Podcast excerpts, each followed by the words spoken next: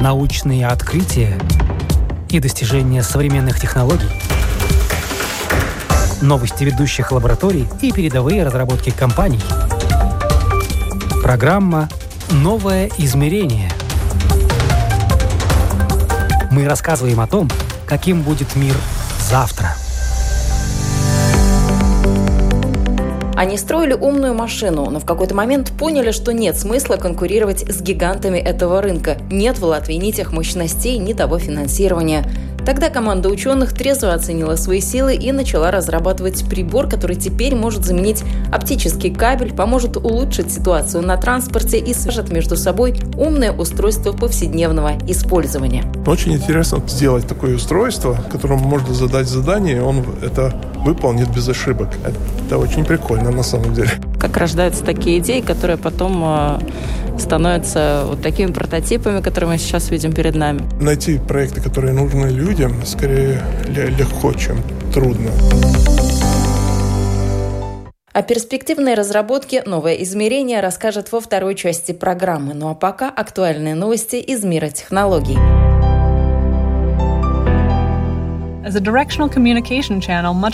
Умные устройства научились понимать направление речи. Американские инженеры разработали алгоритм, который позволяет не использовать фразы активации, такие как «Окей, Google» или «Привет, Siri», поскольку устройство будет понимать, что пользователь обращается именно к нему. Новый метод определяет направление речи человека с помощью микрофонов. Принцип работы алгоритма основан на двух особенностях распространения звука при речи. Главное из них заключается в том, что звуки разных частот по-разному распределяются вокруг рта.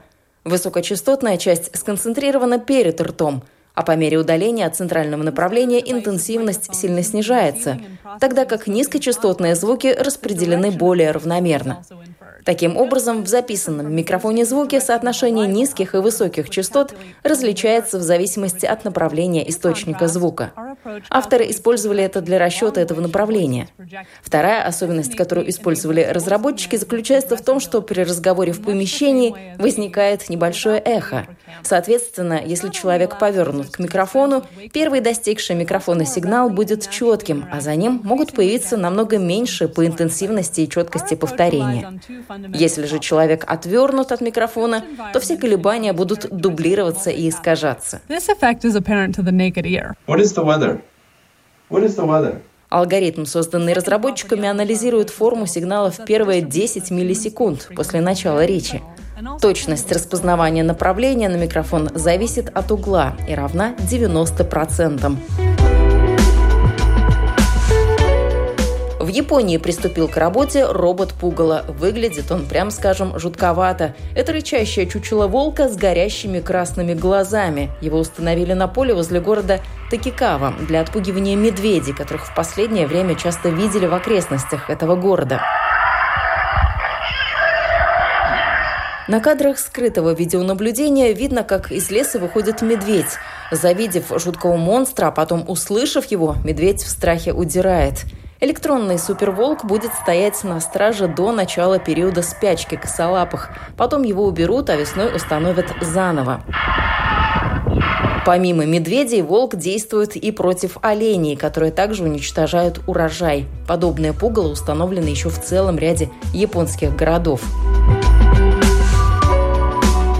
В Южной Корее прошли испытания первых шести беспилотных воздушных такси. Ранее такие испытания проводились в отдаленных от столицы районах. Но это первое испытание пассажирских дронов такси в условиях густонаселенного города. Мероприятие было организовано Министерством транспорта республики и мэрией Сеула. Это первые в мире полеты беспилотных такси и грузовых дронов, которые проходят в центре мегаполиса, отметили организаторы. Аэротакси удалось подняться на высоту 50 метров и преодолеть расстояние в 1 километр и 800 метров. Все шесть беспилотных аэротакси произведены китайской компанией Эханг. Каждая весит 650 килограммов, но пассажироподъемность 2 человека. Проект аэротакси финансируется из государственного бюджета Южной Кореи в рамках программы городской воздушной мобильности. Согласно программе коммерческих услуг в сфере городского авиатранспорта, к 2025 году в международном аэропорту Сеула планируется построить первый в мире специальный терминал для беспилотных аэротакси. Бывший инженер Amazon, который работал над созданием Alexa, создал приложение, которое необходимо всем хозяевам кошек. С помощью технологии машинного обучения Хавьер Санчес разработал программу, которая переводит мяуканье кошки на понятный человеку язык. Иногда коты смотрят на нас таким взглядом, что кажется, им есть что нам сказать. Хорошо, что теперь можно узнать наверняка, о чем же они нам говорят. Приложение MeowTalk слушает звуки, издаваемые кошкой, и предлагает перевод на человеческий язык. Так что теперь мы точно будем знать, когда мяу значит «накорми меня», ну а когда значит «не трогай, дай мне спокойно отдохнуть». Для Хавьера Санчеса это не первый опыт работы с голосовыми помощниками. До этого он занимался разработкой Алекса в Amazon. Я некоторое время работала в команде машинного обучения Алекса, и я знаю, как они, разработчики Алекса, обучают свои модели. Так что я подумал, что можно сделать что-то подобное в виде приложения, только с кошками. После того, как Санчесу пришла в голову эта идея, он рассказал о ней начальству компании Аквилон, где он сейчас работает. Ему дали добро на разработку. Так, спустя пять месяцев появилось приложение MeowTalk. Оно доступно как на iOS, так и на Android. Санчес добавляет, что во время тестов его коллеги выразили желание иметь такой же переводчик языка собак. Однако, по словам создателя приложения, это невозможно из-за того, что лай собак всегда одинаковый. Ирония заключается в том, что собаки сами понимают человеческий язык, сказал Санчес, а вот кошки разговаривают с помощью интонаций.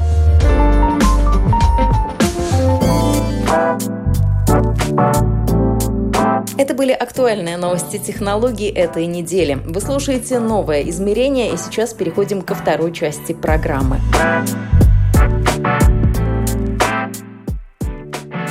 Коробочка с антеннами, провода, на экране компьютера три разных диаграммы, а рядом скучающий изобретатель, который и хотел бы рассказать о пользе своего детища, но не каждый поймет, что к чему.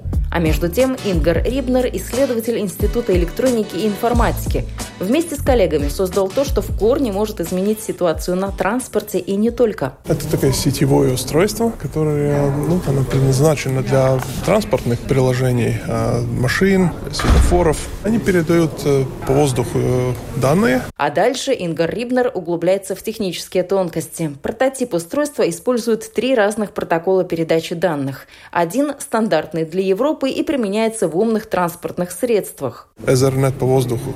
Похож на Wi-Fi, только на другой частоте. Он работает 700 метров в радиусе. Второй протокол используется в системах 4G. Обычный ну, мобильный интернет через который тоже можно передать данные. Ну и третий протокол – ЛОРА. По городу может до 3-5 километров передать небольшие данные. По каждому из протоколов передают один и тот же набор данных. Диаграмма в режиме реального времени фиксирует скорость. Как быстро каждый из протоколов справится с этой задачей. Первый из протоколов он идет по 1 миллисекунда время, второй 30 миллисекунд, третий 60 примерно. То есть первый самый хороший, да? У них разные плюсы и минусы у каждого. У каждого приложения какие-то свои э, могут быть самые лучшие. Тут просто мы демонстрируем в этом прототипе вот их всех вместе, но в конечных устройствах, когда вот будет э, уже продукт из этого прототипа, то, конечно, надо смотреть приложение и подобрать комплект вот этих э, технологий передачи данных наиболее адекватные к приложению. Ну, расскажите, наверное, это всегда самый интересный вопрос, где это может использоваться, как это может улучшить нашу сегодняшнюю жизнь. Такие устройства мы планируем использовать в городах, чтобы соединить, например, светофоры на перекрестках.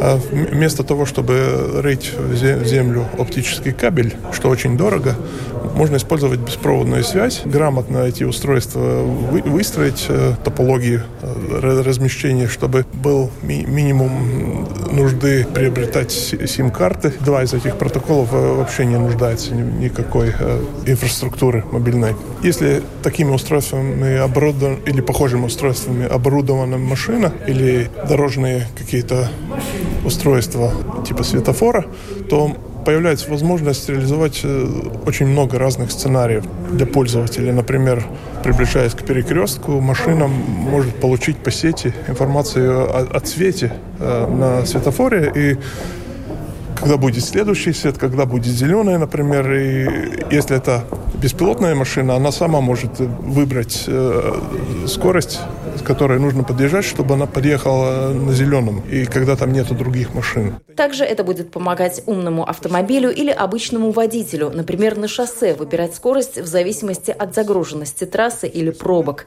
Пока сам прототип устройства в Латвии нигде не используется. Не дошло и до тестового запуска. Все потому, что закончили его совсем недавно. Но уже в следующем году разработчики планируют выпустить его на рынок, как коммерческий продукт. Его нужно дорабатывать, там уточнить, для, для чего его предлагать. И в конце вот этого проекта следующего года мы с, надеемся, что он будет уже в каких-то местах, уже на, на улицах работать. И там какие-то тесты будем проводить уже в реальной, на реальной улице. Но для Латвии вы его разрабатывали или все-таки куда-то за пределы, где уже действительно вот есть умная машина, где можно так больше сценариев протестировать? Мы планируем начать с Риги. Тут тоже есть эта задача связать какие-то перекрестки вместе, чтобы потом их можно было вместе конфигурировать как целую систему, чтобы в городе там было меньше пробок, например. Предполагается, что в Риге прибор заменит оптический кабель, который сейчас связывает светофоры. На тестах систему отработают, и потом она уже может разойтись по всему миру. Вот тут-то и пригодятся три разных протокола. От них будет зависеть скорость передачи данных от светофора к общей системе. Первый довольно быстро и работает 700 э, метров э, радиусе. Если больше дистанцию, то надо ретрансляторы ставить посередине, а чтобы они перекидывали пакет в нужную сторону. А если использовать э, лора, то это же самая проблема, но там радиус 3 километра. То есть это э, скорость меньше, но расстояние побольше. Там, да, если мало данных, например, там число машин, там, раз в минуту циферку переслать, то Лора вполне справится. Ну, то есть, грубо говоря, ну так, чтобы совсем привести к общему знаменателю, чтобы все поняли, это такой маленький рутер, да? Это фактически маршрутизатор, да, рутер между обычным каким-то приложением, машиной, например, там, или светофором и беспроводной сетью. Пара вот таких рутеров действует как провод фактически. Да. Интерес к такому сетевому устройству – это фактически продолжение того, чем уже занимаются в Институте электроники и информатики. Более пяти лет там разрабатывают беспилотные автомобили автомобиле. Но в какой-то момент исследователи поняли, что тягаться с мировыми гигантами в этом направлении не то чтобы нет смысла, но не очень целесообразно. Научные кадры в Латвии есть, а вот других ресурсов, увы, нет. Сделали прототип вот этой машины, которая там сама что-то умела делать, там рулила, газовала, тормозила по заданной траектории. Но потом мы поняли, что у нас слишком мало мощностей, то есть мы, мы не там большая компания, у нас финансовые ресурсы э, совсем не такие, и мы сфокусировались на сетевом устройстве, для, которое можно использовать для транспорта потом. А про Конечно. машину совсем забыли Нет. или какие-то разработки там все равно еще Нет. ведутся? Нет, с машиной у нас продолжаются разработки. У нас есть э, беспилотная машина. Она используется сейчас в двух проектах. Ну, она как такая лаборатория на колесах у нас. А второй проект, это тоже европейский проект, обработка данных от сенсоров разных. Ну, для того, чтобы машина ну, получала глаза, как бы, чтобы она видела. Надо собрать данные от разных сенсоров, например, радаров, э, видеокамер, просто сделать модель, что находится вокруг машины. Потом уже, используя эту модель, можно принимать решения какие-то, куда не ехать, куда не ехать. А какие сложности еще? Вы сказали, что мощностей не хватает, э, когда вот над такими сложными проектами работаешь здесь, в Латвии. Что еще может быть сложно? Потому что понятно, что над такими разработками работают большие компании. Работая с 2015 года в этой сфере, так через года два-три понимаешь только, сколько там всего надо делать, о чем думать. И тогда мы от отказались от э, там, конкурирования с, там, с Tesla, например, или там, с Google, не знаю, кто еще делает это, эти машины такие полнофункциональные. Это пусть делает разработчики машин. У нас нет, нет настолько ресурсов, чтобы охватить вот эти все, вот это поле заданий, которые нужно решать. То есть мы немножко врубились в эту тему, как бы из-за своего незнания частично начали этим заниматься, но потом поняли и сфокусировались, ну, реально оценили свои возможности и сфокусировались на какие-то ну, более конкретные подъемные задачи.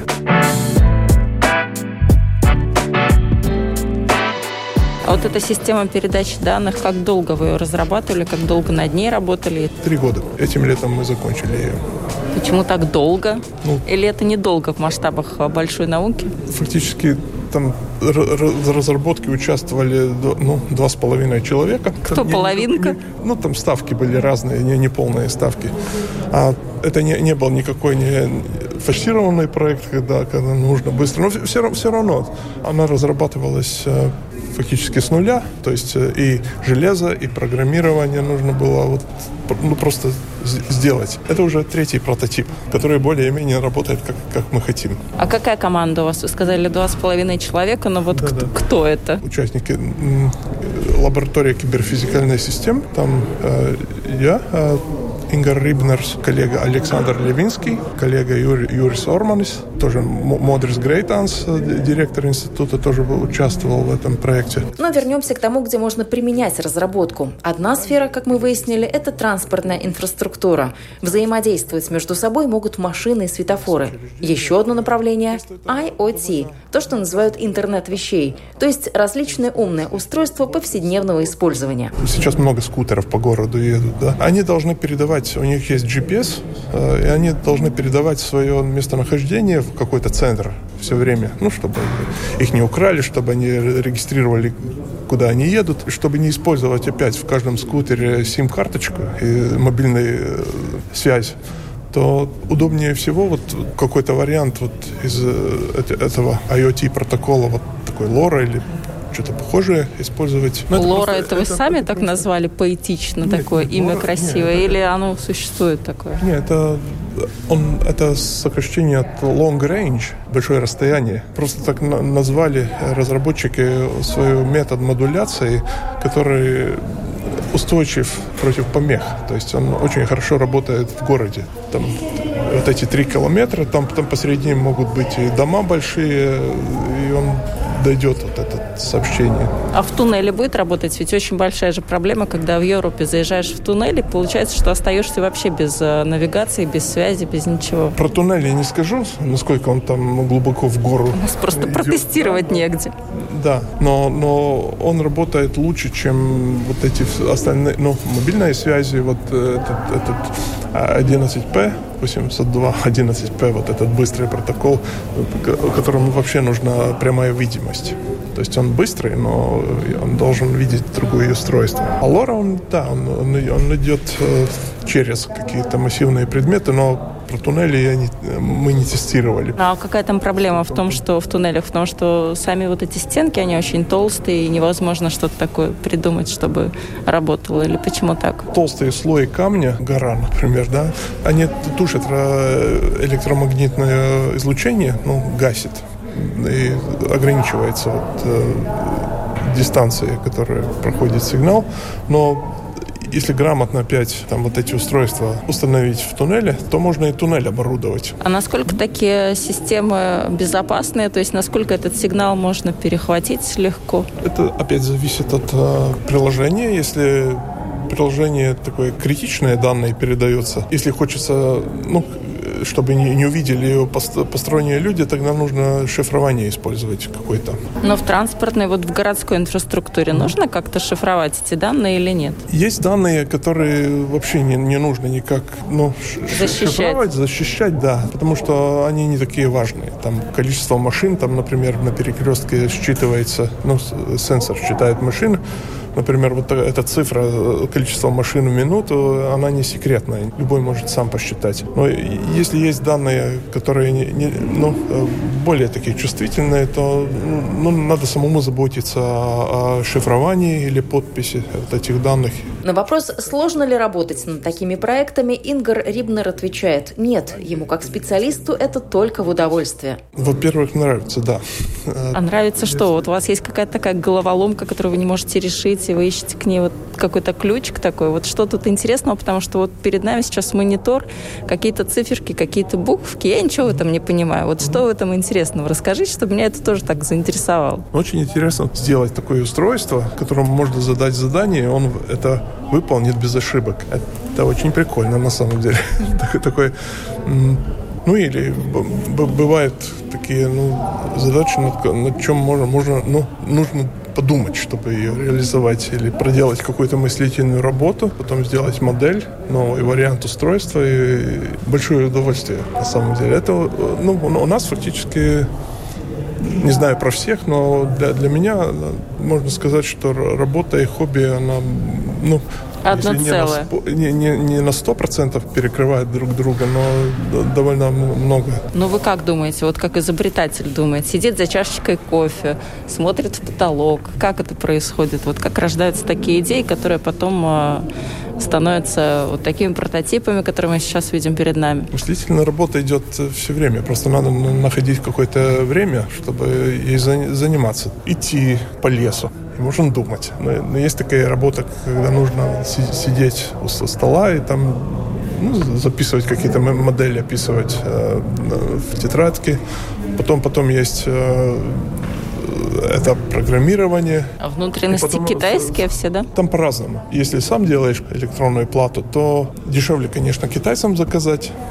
Но с китайцами есть проблема, что там вот это, там, там таможневая волокита есть довольно большая. Тут э, с Европы, если заказывать что-то, то, конечно, полегче все. Ну да, и потом все, то, что надумано, напрограммировано, электроника, вот потом это все надо вместе собрать и сделать вот продукт, конечно, который, в котором все соединено правильным образом и который делает ту задачу, которую надо. Ингар Рибнер – программист, но в последние пару лет, пока работает в Институте электроники и информатики, начал осваивать и новые для себя вещи. Например, он частично также занимается электроникой, проводит исследования и обучает молодых коллег. Довольно часто к нам приходят практиканты или какие-то студенты, которые делают работу бакалаврскую или магистерскую или курсовые просто. И говорят, что хотят что-то делать в институте.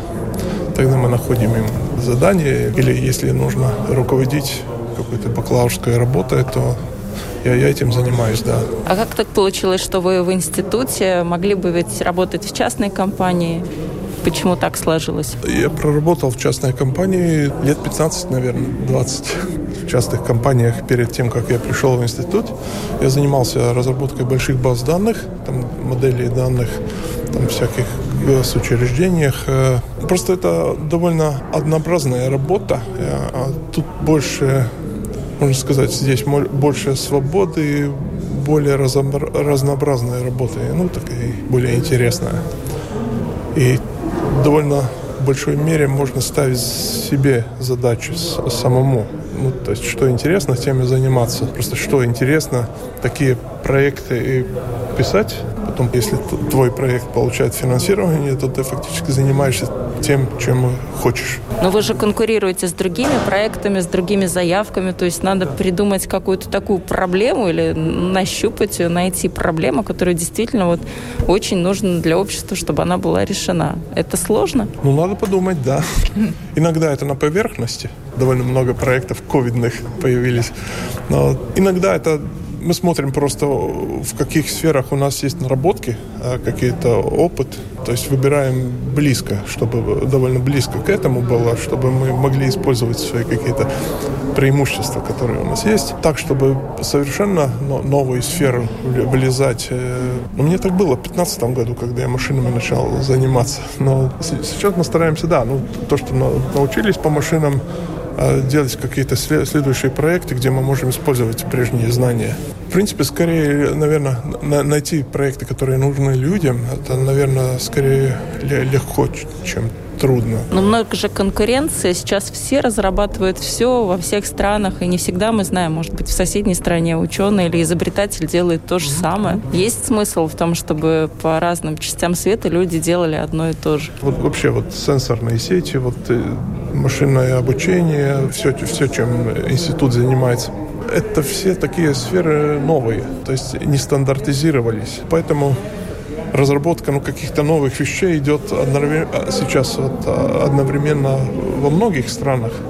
Просто эти разработки не настолько стандартизировались, чтобы можно было сказать, чтобы что... сказать, вот, что все, мы уже придумали, уже, с этим разобрались, вот, давайте следующее. Что легче купить вот а, из этих, но помаленьку так становится, да, что выявляется какой-то лидер, нет уже смысла разрабатывать что-то новое, велосипед изобретать, да, просто легче купить, а, ну, там, например, какую-то операционку для компьютеров, ну, мы не будем разрабатывать сами, мы возьмем какой-нибудь Windows или Mac или Linux готовые уже. Кто и что придумает и что получит широкое распространение дальше по миру, это зависит от географии ученого или изобретателя, говорит Ингар Рибнер. В Латвии решают одни проблемы, в другой стране – другие. Каждый знает свою специфику, но технологии так или иначе дополняют и обогащают друг друга. А так в чем-то Латвия может стать лидером какой-то технологии или стандартизации? Или... То есть мы-то маленькая страна, скажем, там, если с США, с Израилем сравнивать, с тем же Китаем, ну, наверное, там мощностей побольше или все равно, неважно. Даже Латвия может стать ну, каким-то таким законодателем. Одна Латвия, наверное, нет мощностей все-таки маловато. Но мы можем участвовать вместе с э, представителями других стран э, в каких-то проектах, где ну, более интернациональная команда, чем мы и занимаемся на самом деле. Вот эти проекты, о которых я э, упомянул, с машинами связанные, они же такие, там, там 50 каких-то институтов, университетов и компаний, и они вместе делают то, что нужно в этой индустрии. И в результате, да, получаются какие-то новые технологии, которые со временем может стать каким-то стандартом. Есть ли у вас какие-то уже планы на будущее или вот какая-то сфера, с чем вам потенциально интереснее работать? Мы закон... Э, хотим закончить вот это устройство, сделать из нее продукт, ну или какие-то несколько продуктов, которые будет, будут для приложений каких-то конкретных. Отдельная тема в нашем институте это так называемые ваучерные проекты. Приходит, например, э, предприниматель у которого есть какая-то проблема, нужен, например, математик, чтобы решить, или там какой-то прототип сделать, например. У него есть бизнес-идея, например, но для нее нужен какой-то прототип, какое-то устройство, например. Тогда мы можем помочь э, это разработать, и государство дает и так называемый ваучер, это финансовая поддержка для небольших каких-то а, работ сравнительно. И вот, вот такие ваучерные проекты у нас э, тоже в институте несколько есть. Один заканчивается уже, и другой, возможно, пара еще начнет, начнется, да. Это, но это может быть коммерческий секрет, но тем не менее, что это хотя бы, в какой сфере, что будет mm-hmm. улучшать эта разработка? Один из них, про который можно что-то сказать, это мобильные светофоры. Когда ремонтируют дороги, то есть какие-то участки, где нужно пропускать в одну сторону и в другую сторону, то ставятся специальные светофоры, которые пропускают машины. Такие улучшенные светофоры вот мы разрабатываем. Но вы решите большую сейчас проблему, когда люди стоят в пробках, действительно ждут, а с той стороны никто не едет просто потому, что там никого нет, а светофор переключается по заданному алгоритму. Угу. Когда это уже появится на наших дорогах? Будет уже скоро. Ну, можно будет ну, считать машины, которые там накапливаются и пропускать в зависимости от того, в каком краю вот этого сегмента. Ну, скоро это год-два. Ну, так примерно.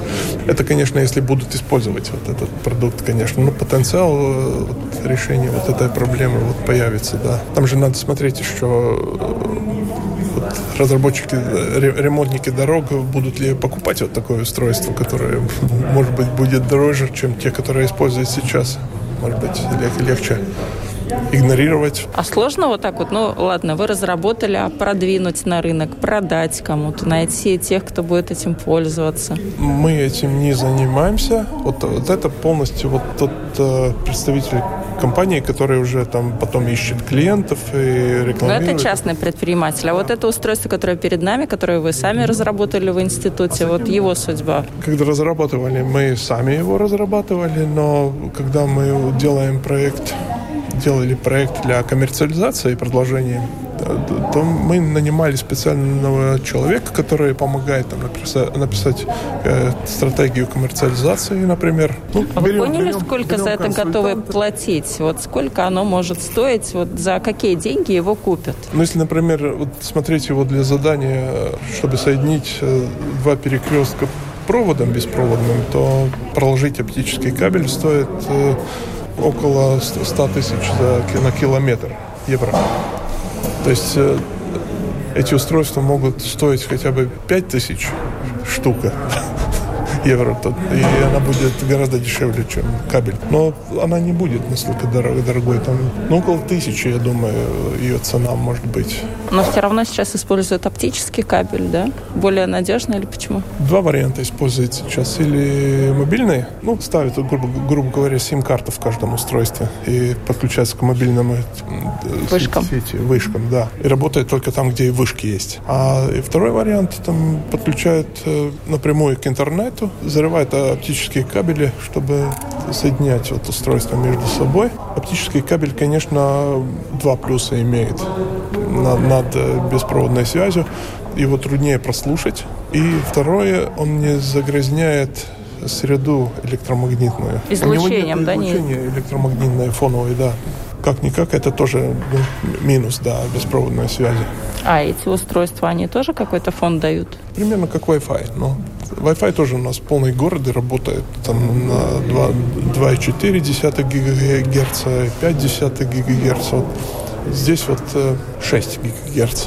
Если очень много устройств, ну там миллионами устройств, ну, тогда, тогда, наверное, проблема может быть. Но пока их не так много, пока да? Их, э, пока их не, не, такое, не такое количество, да. Ну вот смотрите, у нас сейчас 5G, стоит ли нам ждать 6G, думать потенциально, что где-то там будет 7, как с айфонами, там 9, 10 и так далее? Непременно стоит. Потому что 5G сейчас больше как такой маркетинговый рычаг. Реально его еще нет, этого 5G. Просто его используют как маркетинговый такой э, раскрутку, чтобы ну, как для кого? Для кого-то поддерживать э, акции, ну, для какой-то компании, для какой-то поддерживать имидж, что они такие модные, идет вперед в ногу со временем. И, короче говоря, эта, э, эта версия стандартов 5G, она еще даже не закончена. И только когда она будет закончена, вот эта версия стандартов, э, спецификаций, только тогда их можно будет начать разрабатывать, вот те, которые чипы делают для телефонов. То а есть это когда это будет? Сколько лет пройдет еще? Не, ну вот этот такой процесс, он уже продолжается несколько лет, говорят про этот 5G. Уже пять лет назад разговаривали. И постепенно какие-то э, эти э, функции входят в нашу жизнь. Повседневную жизнь. Да. А вы с самого начала знали, еще когда в институт поступали, что буду программистом? Вас это почему заинтересовало? Ну, я компьютерами заинтересовался в школе уже, ну, в, кон- в, последних классах. Вы же еще, наверное, поступали в то время, когда ЭВМ, речь об этом шла, электронно-вычислительная да, машина. Да, да. Еще советское время.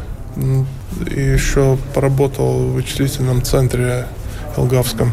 Правда, не программировал, просто там рядом был. Вот, там, там, Это где... еще когда компьютеры такие большие комнаты занимали, да? Были ящики? Там, да, компьютеры были там по, по, по всей комнате. А, но в конце нач, начали появляться PC уже. Ну и, и в, школ, в школах БК 0010, конечно, вот класс компьютерный был. Там мы тоже попрограммировали. Ну и вообще, там, в, в, в конечных классах так, как-то ушел в э, экзактные... В точные науки, Точные да? науки, да. Физика, математика, компьютерная информатика фактически. То, что ушел по линии программирования, это было какое-то внутреннее. Была возможность уйти по и, и по физике, и по математике, но как-то решил, вот, что в это направление буду. Показалось перспективнее, да, и это себя Нет, оправдало? Не перспективнее, это нравилось больше просто. Ну да, это было что-то новое, наверное, да? Физика, математика более-менее понятно, а вот информатика, программирование... Возможно, да, да. Ну, не думал таких, в таких категориях, как перспектива. Ну, молодые люди сегодня, наверное, сейчас думают. Сейчас, сейчас больше, наверное, думают, да. Тогда просто выбирал, что, что нравится больше. Сейчас более такие денежно ориентированная молодежь, да, вот такие Ну, как-то да, получилось, что, можно сказать, угадал, да. Не, неосознанно в то время. Ну, то есть без работы не остаемся. Работы на век программиста действительно хватит, но прослеживается тенденция, что профессия становится более интеллектуальной. Монотонная работа из нее уходит. Но все это уже было, мы все это уже проходили. Например, когда кассиров в банке заменили машины, а сами кассиры переквалифицировались в другие банковские специальности и работу все же не потеряли. Так что с программистами, скорее всего, будет точно так же. Вы слушали программу «Новое измерение». Этот выпуск для вас подготовила я, Яна Ермакова. До новых встреч!